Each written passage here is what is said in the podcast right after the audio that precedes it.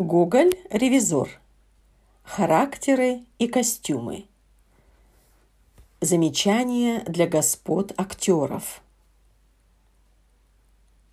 Городничий.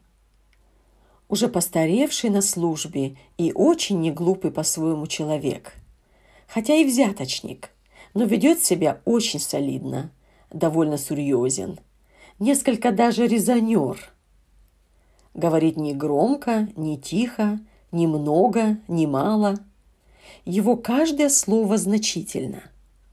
Черты лица его грубы и жесткие, как у всякого, начавшего тяжелую службу с низших чинов. Переход от страста, страха к радости, от низости к высокомерию довольно быстр, как у человека с грубо развитыми склонностями души. Он одет – по обыкновению в своем мундире с петлицами и в ботфортах со шпорами. Волоса на нем стриженные с проседью. Анна Андреевна, жена его, провинциальная кокетка, еще не совсем пожилых лет, воспитанная в половину на романах и альбомах, в половину на хлопотах в своей кладовой и девичьей. Очень любопытно и при случае выказывает тщеславие берет иногда власть над мужем, потому только, что тот не находится, что отвечать ей. Но власть эта распространяется только на мелочи и состоит в выговорах и насмешках. Она четыре раза переодевается в разные платья в продолжении пьесы. Хлестаков – молодой человек, лет двадцати трех, тоненький, худенький, несколько приглуповат – и, как говорят, без царя в голове. Один из тех людей, которых в канцеляриях называют пустейшими. Говорит и действует без всякого соображения. Он не в состоянии остановить постоянного внимания на какой-нибудь мысли.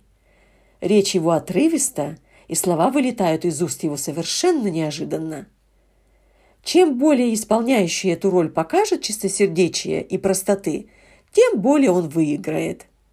Одет по моде. Осип – слуга. Таков, как обыкновенно бывают слуги, несколько пожилых лет. Говорит серьезно, смотрит несколько вниз, резонер и любит себе самому читать нравоучения для своего барина. Голос его всегда почти ровен – в разговоре с барином принимает суровое, отрывистое и несколько даже грубое выражение. Он умнее своего барина и потому скорее догадывается, но не любит много говорить, и молча плут. Костюм его серый или синий поношенный сюртук. Бобчинский и Добчинский, оба низенькие, коротенькие, очень любопытные – чрезвычайно похожи друг на друга. Оба с небольшими брюшками. Оба говорят скороговоркою и чрезвычайно много помогают жестами и руками. Добчинский немножко выше и серьезнее Бобчинского, но Бобчинский развязнее и живее Добчинского. Ляпкин-Тяпкин, судья. Человек, прочитавший пять или шесть книг и потому несколько вольнодумен. Охотник большой на догадки и потому каждому слову своему дает вес. Представляющий его должен всегда сохранять в лице своем значительную мину. Говорит басом с продолговатой растяжкой, хрипом и сапом, как старинные часы, которые прежде шипят, а потом уже бьют. Земляника. Попечитель богоугодных заведений – очень толстый, неповоротливый и неуклюжий человек, но при всем том проныра и плут. Очень услужлив и суетлив. Почмейстер.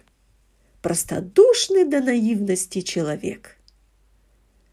Прочие роли не требуют особых изъяснений.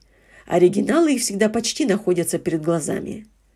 Господа актеры особенно должны обратить внимание на последнюю сцену. Последнее произнесенное слово должно произвести электрическое потрясение на всех разом, вдруг.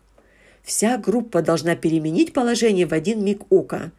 Звук изумления должен вырваться у всех женщин разом, как будто из одной груди. От несоблюдения сих замечаний может исчезнуть весь эффект.